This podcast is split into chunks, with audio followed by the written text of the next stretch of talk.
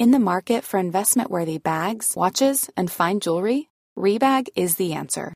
Rebag is a luxury resale platform where each piece is carefully inspected by experts to ensure quality and authenticity. Use Rebag to buy and sell finds from the world's top brands, including Louis Vuitton, Chanel, and Cartier. Head to Rebag.com to get 5% off your first purchase with code REBAGNEW. Shop today at Rebag.com. That's R E B A G.com. And use promo code REBAGNEW for 5% off your first purchase.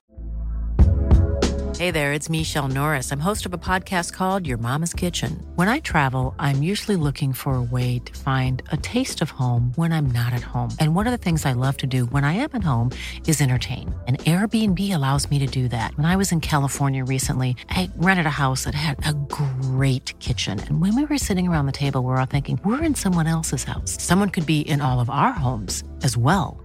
If you have a home, but you're not always at home, you have an Airbnb. Your home might be worth more than you think. Find out how much at airbnb.com/slash host.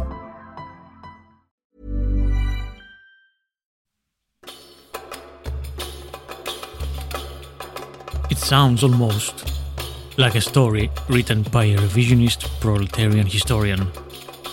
But it's true and objective, discovered over the course of a century, slowly, painstakingly, by many archaeologists.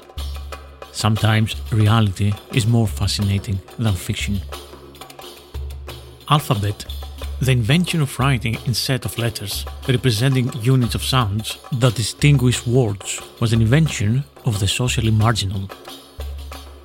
Dramatic archaeological evidence analyzed at the very end of the 20th century revealed that not Egyptians, but foreign workers, soldiers, and the like speaking a Semitic language, a Bronze Age ancestor of the Phoenician, and Hebrew and Aramaic, studied their master's way and came up with the idea of a purely alphabetic system.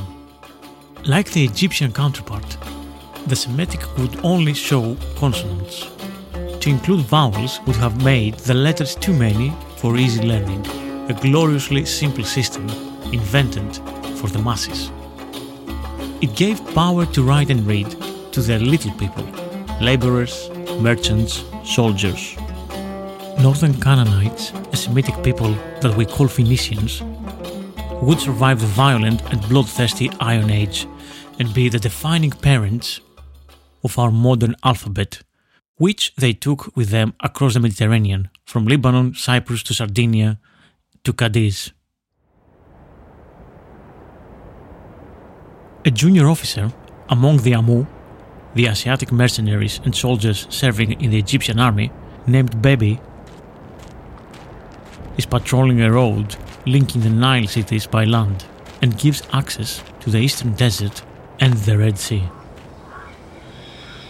On a shortcut of a road amid scorching desert hills and hidden valleys alongside cliffs of cream colored limestone, connecting the royal city of Thebes with Abydos in the north, our early writer Bebi inscribed a prayer on a rock to a deity, a prayer for aid on the desert crossing, carved on a stone, permanent and spiritually potent.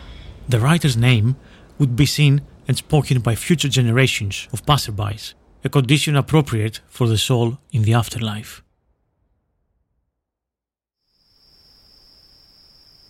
It was a long lived, stable, and rich, maritime empire. A city, but also a state, spread in two continents with a seed sown in a third one. These people were no others but the Carthaginians. Their forefathers, the Phoenicians, Tyre, Sidon, and Byblos, were commercially minded people traders, sailors, navigators. They had a common language and they were worshipping the same gods. But they weren't a unified nation as such.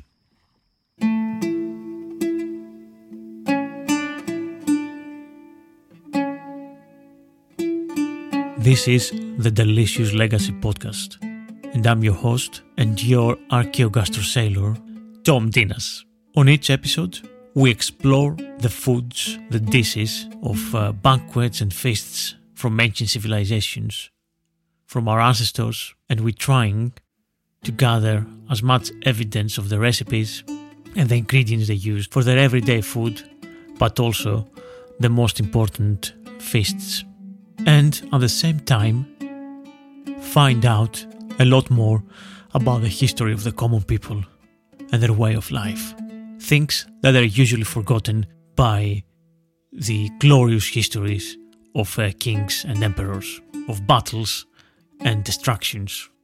It's worth always remembering the question of what was to live in that era and that city hundreds or thousands of years ago. What did people do for pleasure? And what was that triggered their curiosity? Come and join me on today's episode exploring the history of one of the most forgotten civilizations in the ancient Mediterranean, the Carthaginians and their ancestors, the Phoenicians.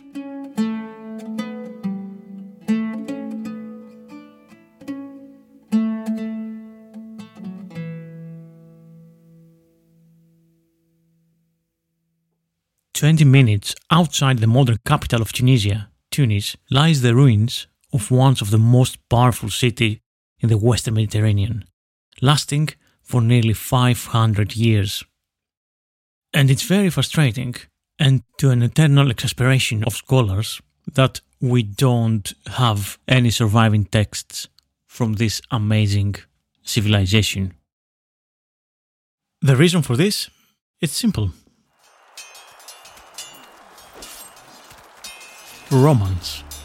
Since the Romans sacked the city of Carthage and destroyed most of its libraries and archives, virtually nothing known of the Carthaginian people has been gleaned from primary sources. With Carthage, there is nothing but some huge gaps. According to legend, Carthage was founded by the Phoenician queen Elissa, better known as Dido, around 814 BCE. Although Dido's historicity has been challenged, the founding of the city does date to about this time. Dido was allegedly fleeing the tyranny of her brother Pygmalion of Lebanon and landed on the coast of North Africa, where she established the city on the high hill later known as Byrsa. The legend claims that the Berber chieftain who controlled the region told her she could have as much land as an ox hide could cover. Dido cut a single ox hide into thin strips and laid them end to end around the hill, successfully claiming it for her people. Dido's reign is described by the Roman poet Virgil and others, and is described as impressive, noting how the city grew from the small community on the hill to a grand metropolis. This account, and others like it, are legendary, but Carthage which seems to initially have been a minor port on the coast where Phoenician traders stopped to resupply or repair their ships, was clearly a major center of trade by the 4th century BCE. The city developed significantly following Alexander's destruction of the great industrial and trade center of Tyre, which is most likely the mother city of Carthage, where from the, the first colonies and merchants and sailors sailed to create the city of Carthage. So, in a twist of fate, these Tyrians arrived with whatever wealth they had, and since many whom Alexander spared were those rich enough to buy their lives, they landed in the city with considerable means, which established Carthage as the new center of Phoenician trade. On the ruins remaining today, just outside um, Tunis, one can see what's left of the legendary circular harbors of uh, Carthage. They were immense, with 220 docks and gleaming columns which rose around it in a half circle, in front of towering arches and buildings ornamented with Greek sculpture. One harbor was for trade and the other for warships, which operated constantly in resupplying, repairing, and outfitting vessels. The Carthaginian trading ships sailed daily to ports around the Mediterranean Sea, while their navy, supreme in the region, kept them safe and also opened new territories for trade and resources through conquest as the Carthaginians built their empire.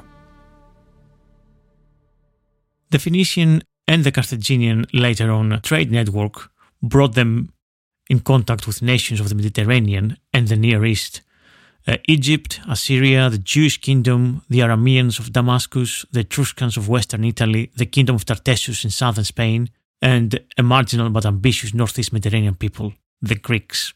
Trade prompted the dissemination of the Phoenicians' alphabet, and by about 900 BC, the Jews, the Arameans, and other Near Eastern peoples had copied Phoenician letters for their own use. By around 800 BC, the Greeks did uh, likewise. The Phoenicians and subsequently Carthaginians, they grew really, really rich and powerful by controlling the silver mines of Tartessus in southern Spain. This is more or less modern day Andalusia. And there is the connection they want to protect this trade. And that's why they kept growing in power and controlling the um, flow of trade in the Western Mediterranean. Of interest here, I suppose, is um, the Carthaginian system of governance and how that um, allowed allowed them to flourish and uh, advance their society. The Carthaginian government, formerly a monarchy, was a republic based on meritocracy, which was the rule of the elite by the 4th century BCE. The top position was held by two elected magistrates, known as suffetes, judges, who governed in conjunction with the Senate, of between 200 to 300 members who held the position for life. Laws were passed by an assembly of citizens who would vote on measures proposed by the suffetes and Senate. The aristocrats lived in palaces, the less affluent in modest but attractive houses, and the lower classes in apartments or huts outside the city. Tributes and tariffs regularly increased the city's wealth on top of the lucrative business in maritime trade. The city's wealth was due not only to its advantageous position on the North African coast, from which it could control sea traffic between itself and its colony in Sicily, but also to the people's skill in agriculture. The writer Mago of uh, Carthage wrote a work of 28 volumes devoted to agriculture and veterinary science, which was considered the most comprehensive on the subject of its time and reflects the Carthaginians' intense interest in farming and animal husbandry. Magos or Mago's works were considered so important that they were among the few that would be spared by the Romans after Carthage's final defeat in 146 BCE. Roman references to the books are now all that remain of them. The Carthaginians planted fruit trees, grapes, olive trees, and vegetables in a ring of gardens irrigated by small canals, and then expanded their cultivation outward beyond the city walls to fields of grains. The fertility of the land and their expertise in cultivation increased the city's wealth through trade with the interior, as well as maritime trade elsewhere, as Carthage continued to flourish. Itself, over the years, it became the mother city of many other colonies. The city's trading relations covered much of the western Mediterranean, extending westwards along the Atlantic coast of Europe and Africa and beyond the Pillars of Hercules, and eastwards to the Phoenicia itself. Even after the destruction of uh, Carthage by Rome in the Third Punic War, Carthage was soon refounded as a Roman colony. From archaeobotanical records, we know that six pulse crop species uh, have been identified in ancient Carthage lentil and pea, and broad bean, and bitter vetch, and chickpea, and grass pea. Besides cereals and pulses, olive uh, must have played a prominent role in the diet of the Carthaginians, and olive oil and olives was a major export item during the Roman times. Olive oil formed part of the compulsory delivery of agricultural produce to Rome. And if you remember, uh, on the episode of olive oil, we talked about a huge mound, a hill nowadays in Rome, uh, which uh, was made by broken amphorae, which were carrying uh, olive oil from Spain and from North Africa, such as Tunisia today or Carthage. Generally, the waste of olive pressing, consisting of pulp and broken fruit stones, may have been used as fuel in ancient Carthago. As we said, the Carthaginians were master agriculturalists and farmers, and in addition to olive, various other fruit trees uh, were cultivated in Carthage area. So we have grape and fig and pomegranate and the mulberry and peach and plum and almond. Generally, Punic Carthage was a renowned area for its high standard of fruit growing, and this has also been evidence on the archaeobotanical record. This uh, high fruit cultivation and importance also stayed true until the Byzantine period. In terms of uh, foreign foods, including the diet and the, the um, trade of ancient Carthage, there is evidence of uh, seeds of stone pine and uh, remains of uh, hazelnuts and walnuts. So, stone pine seeds uh, from Punic times reveals contact with the Western Mediterranean. So we know anyway that Carthage had colonies in Spain and the western parts of Europe, but we see that on the archaeobotanical record. Egyptian plum, Cordia mixa, may have been an import from Egypt and the Levant, reflecting the sphere of influence from the east, basically, from uh, the mother cities. We talked about the Phoenicians being master navigators, and the Carthaginians took this to a step further. Carthaginians were even uh, more well known and famous for the naval explorations, especially on the western coast of Africa. And um, there is one source of a voyage called Periplus in ancient Greek, which talks about Hanno the Navigator, uh, who sailed westwards out of Cadiz and south around the African coast. Analysis of the remaining and surviving texts suggests that he might have reached as far south as Gabon. The legend is that he dispatched uh, a fleet of 60 ships to explore and colonize the northwest coast of Africa. And he sailed through the Straits of Gibraltar, or the Pillars of Hercules as they were known in antiquity, founded seven colonies along the African coast of what is now Morocco, and then continued the exploration southwards around the Atlantic coast of the continent.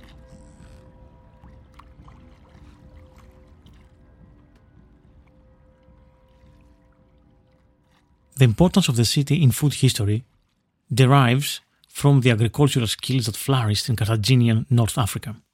Owing to skillful irrigation and the development of crop varieties, notably the fruit varieties, the region was probably more productive under the Carthaginian government than ever before or since. Rome benefited in several ways from its Carthaginian inheritance. Farmers grew African crops and varieties. They learned new methods from the Punic Agriculture Manual by Mago, which was translated at the expense of the Roman Senate. And Roman proprietors took over Carthaginian estates in what became the Roman province of Africa. Archestratus had praised the parrot wrasses of Carthage. Remember those fishes we talked about in the, in the episodes about Archestratus? For the specialties of the region under Rome, Carthaginians are said by Aristotle to have been the developers of the salted tuna business in uh, Gades, which is the modern day Cadiz. This trade continued, and its product continued to receive high praise in Roman times, but is no longer linked with Carthage. They also traded in silphium from inland Cyrenaica, breaching the attempted monopoly of the Greek city state of Cyrene. We talked about silphium extensively in a couple of episodes in the past. Check them out.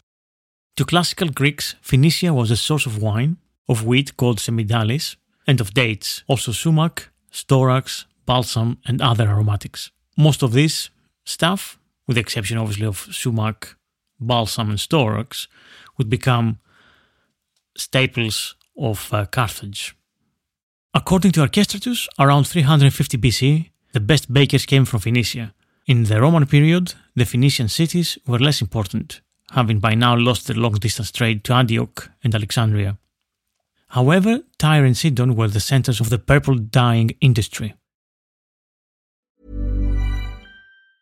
Mom deserves the best, and there's no better place to shop for Mother's Day than Whole Foods Market. They're your destination for unbeatable savings, from premium gifts to show-stopping flowers and irresistible desserts. Start by saving 33% with Prime on all body care and candles. Then get a 15-stem bunch of tulips for just $9.99 each with Prime. Round out Mom's menu with festive rosé, irresistible berry chantilly cake, and more special treats. Come celebrate Mother's Day at Whole Foods Market Market. Mom deserves the best, and there's no better place to shop for Mother's Day than Whole Foods Market. They're your destination for unbeatable savings, from premium gifts to show-stopping flowers and irresistible desserts. Start by saving 33% with Prime on all body care and candles. Then get a 15-stem bunch of tulips for just $9.99 each with Prime. Round out Mom's menu with festive rosé, irresistible berry chantilly cake, and more special treats. Come celebrate Mother's Day at Whole Foods Market. Burrow's furniture is built for the way you live. From ensuring easy assembly and disassembly to honoring highly requested new colors for their award-winning seating, they always have their customers in mind. Their modular seating is made out of durable materials to last and grow with you. And with Burrow, you always get fast, free shipping. Get up to 60% off during Burrow's Memorial Day sale at burrow.com slash ACAST. That's burrow.com slash ACAST. burrow.com slash ACAST.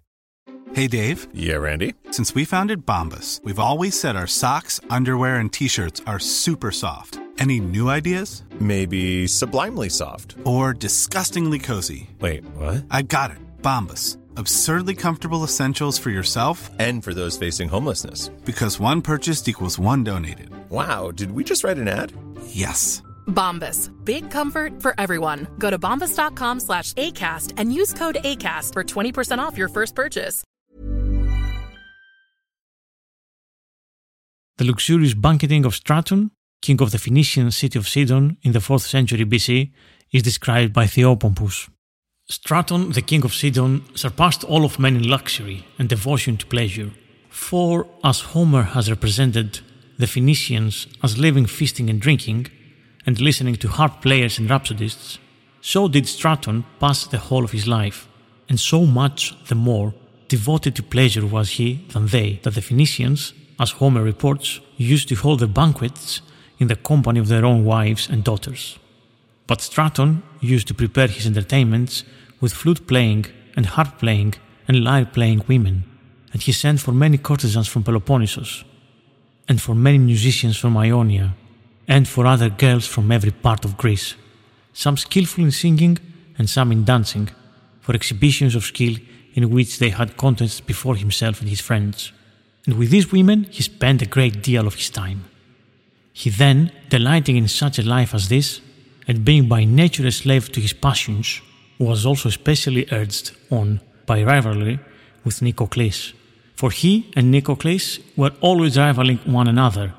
Each of them devoted all his attention to living more luxuriously and pleasantly than the other, and so they carried their emulation to such a height, as we have heard, that when either of them heard from his visitor what was the furniture of the other's house, and how great was the expense gone by the other for any sacrifice, he immediately set to work to surpass him in such things. And they were anxious to appear to all men prosperous and deserving of envy. Not but what neither of them continued prosperous throughout the whole of their lives, but were both of them destroyed by a violent death. You see here the opulence and the luxury of uh, the Phoenicians. It's been described um, in um, very stark terms here. And similarly, I think in the same vein, we can think of um, of the riches of Carthago in a similar manner. The heydays of Carthago, they would have seen banquets and feasts and uh, foods, exotic, spiced with um, spices from India and Ethiopia, as we said. Another significant food introduction by Phoenicians and Carthaginians was uh, the pomegranate. If the Latin name of the fruit, Malum punicum, or Phoenician apple, can be relied on as evidence, cultivation might have been introduced to Italy and possibly to Greece and Gaul too by the Phoenicians and Carthaginians. Pomegranates were perhaps more significant mythologically than in the diet. They were offered to the Phoenician goddess Astarte and to several Greek goddesses. Persephone, while in the underground, is said to have sucked one pomegranate seed and thus to have condemned herself to remain there for a third of every year. The Carthaginians were also early makers and traders of fish you know, garum, producing it along the coast of the Lake of Tunis in modern day Tunisia. A Punic shipwreck from the 5th century BCE found off the coast of Ibiza may have been carrying a cargo of sauce stored in amphorae made in Gades, which is in modern day Spain, as we said, which is Cadiz, and Tingi, which is in modern day Morocco. Strabo in geography writes Next is the island of Hercules, near to Carthage, and called Scombraria, on account of the mackerel taken there, from which the finest garum is made. It lies 24 stadia from Carthage.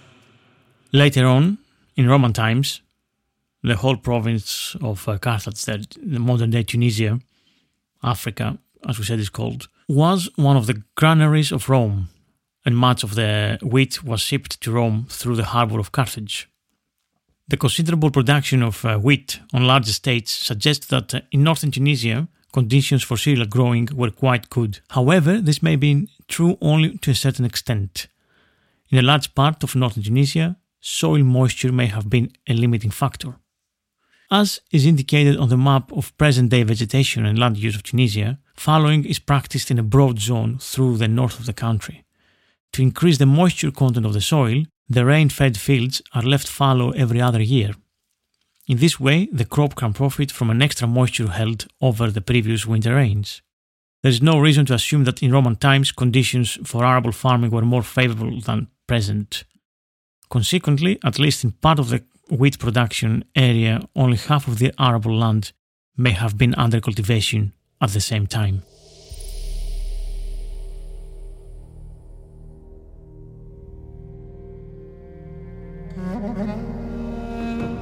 From the few and sparse evidence we have of recipes and cooking in ancient Carthago, I want you to imagine the life in this ancient, bustling metropolis, this huge city of nearly 200,000 souls, working and living in an age that the Carthaginian navy was exploring and trading with the furthest corners of the known world and bringing back and forth foods and products which would have been unknown otherwise to many of these people.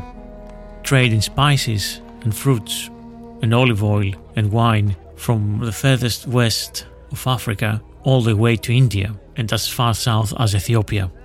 Spices such as black pepper, silphium from Cyrenaica, garum made local in Carthage, and in the huge uh, fisheries in Cadiz or Gadir in ancient uh, Carthaginian, tuna from Sardinia, ginger from Ethiopia, incense from Arabia. I want you to imagine the smells wafting through the air of this bustling ancient metropolis while you're walking her cobblestone streets. The aroma of freshly baked bread with emmer wheat, the smell of sacrificial burning meat or nidor from the temples of Baal and Astarte, the fried and grilled foods of the port tavernas mingling with the iodine sea air, the intoxicating incense from the sacred shrines, the intense olive perfumed smoke from the houses of the city, with the sweet aroma from the drying dates herbs, and figs, mixed with the fermenting yeasty smells of grapes and wine, creating an inescapable map of the huge Phoenician new town, because Carthago or Carthage in the Phoenician language means new city. All of the above smells mixed with the heavy, inescapable smell of the fish emanating from the not so distant garum industries. Always, of course, out of the city in a safe distance, but increasingly linked with the trade in the Mediterranean and the luxurious banquets of aristocratic Athenians, Syracusans, Phoenicians, and Carthaginians. Garum, the fermented fish sauce which transforms dishes with its umami magicness, was a luxury table condiment, most likely firstly perfected by our Carthaginian protagonists. They surely utilized the best, freshest big fish such as tuna, bonito, bream, to create the higher quality sauce that later Roman authors praised from the Iberian Peninsula, especially from towns of Carthaginian origin. All these smells wafting through the city air, mingling together and bringing alive to us this highly complex and advanced society that unfortunately the Romans destroyed almost completely. As we said, nothing from uh, Carthaginian literature or uh, scientific manuals or anything else survives. But we have some tantalizing evidence. There is a recipe called Carthaginian porridge, which goes like this Puls punica. Cook Carthaginian porridge like this. Put a pound of emmer groats into water and ensure that they are properly soaked. Pour the emmer groats into a clean bowl. Add 3 pounds of fresh cheese, half a pound of honey, and one egg, and mix everything together well. Transfer to a new pot. This is from uh, uh, Agricultura by Cato, and this is exactly the end of the recipe. That's what where it stops, which is um, a bit weird. It seems the recipe breaks off before it has finished the descriptive task of it. So the expectation is for a cooking process to be mentioned, yet there is none. We don't know what happened there. Perhaps it was obvious what's the next step. In any case, emmer groats are cereal grains that have had their husks removed. The term used here is alica, which are specifically groats from emmer wheat. It is fundamental to use an excellent honey, and Columella considers that the best one is either savory uh, or thyme serpyllum honey. And of course, you want some great cheese as well, some delicious cheese, and something nice and fresh and uh, from goat perhaps, something to give a bit of flavor. So, according to Pliny, spelt was pounded in a wooden mortar, sifted three times to obtain the various qualities of alica, from the coarsest to the finest, then whitened with uh, gypsum.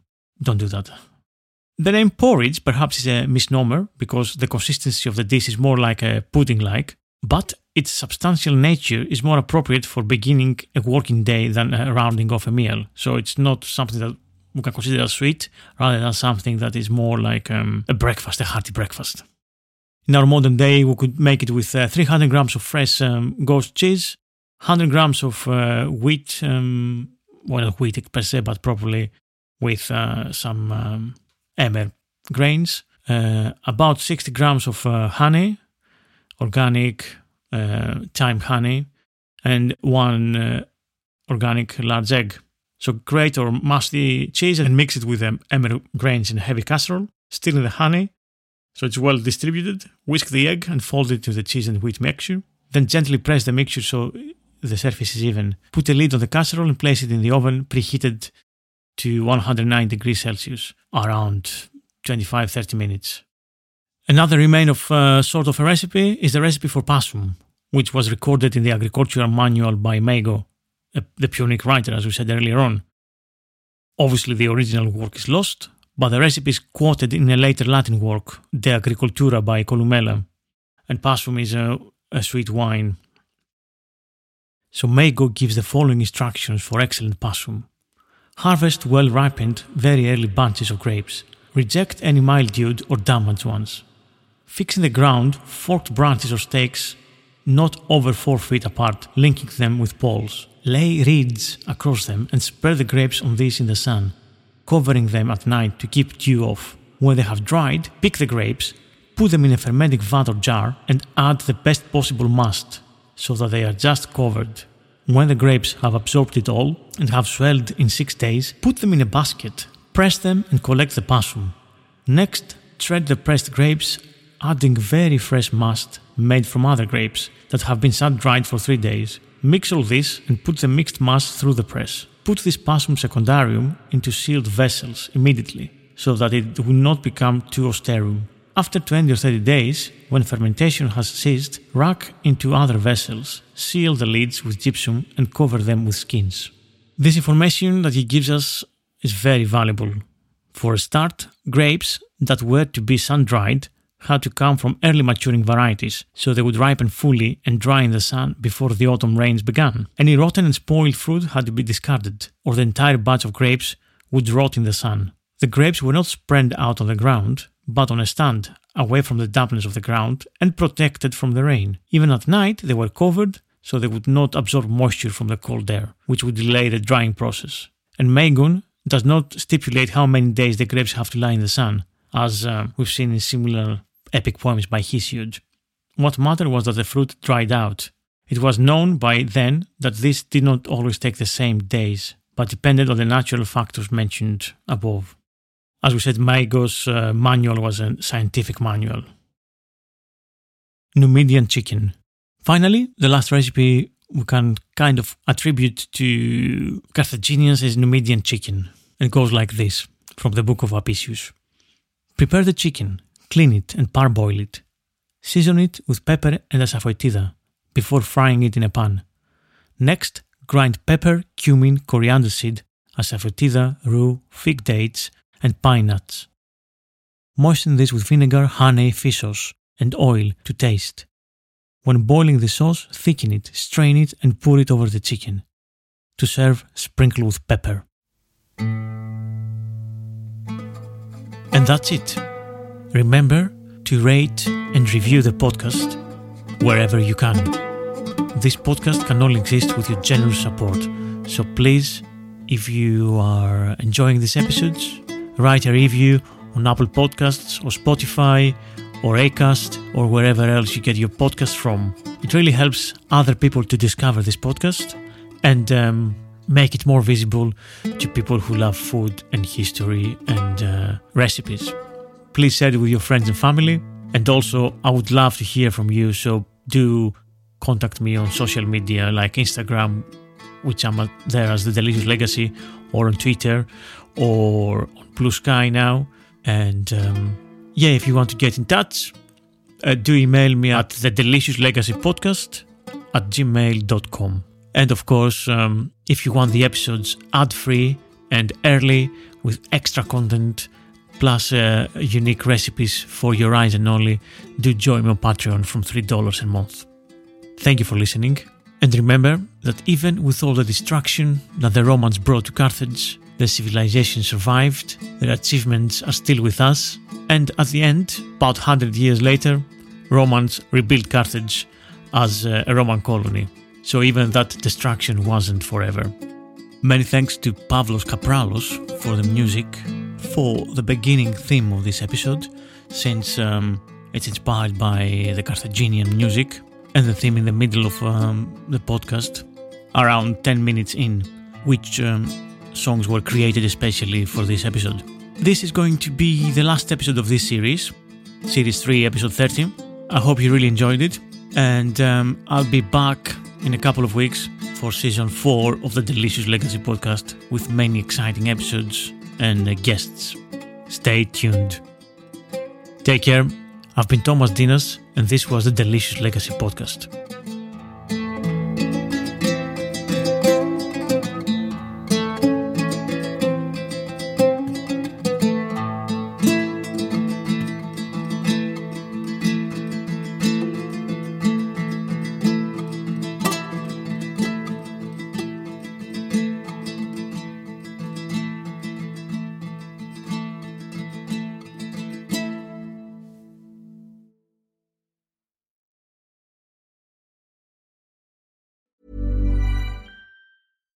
Deserves the best, and there's no better place to shop for Mother's Day than Whole Foods Market. They're your destination for unbeatable savings, from premium gifts to show-stopping flowers and irresistible desserts. Start by saving 33% with Prime on all body care and candles. Then get a 15-stem bunch of tulips for just $9.99 each with Prime. Round out Mom's menu with festive rosé, irresistible berry chantilly cake, and more special treats. Come celebrate Mother's Day at Whole Foods Market.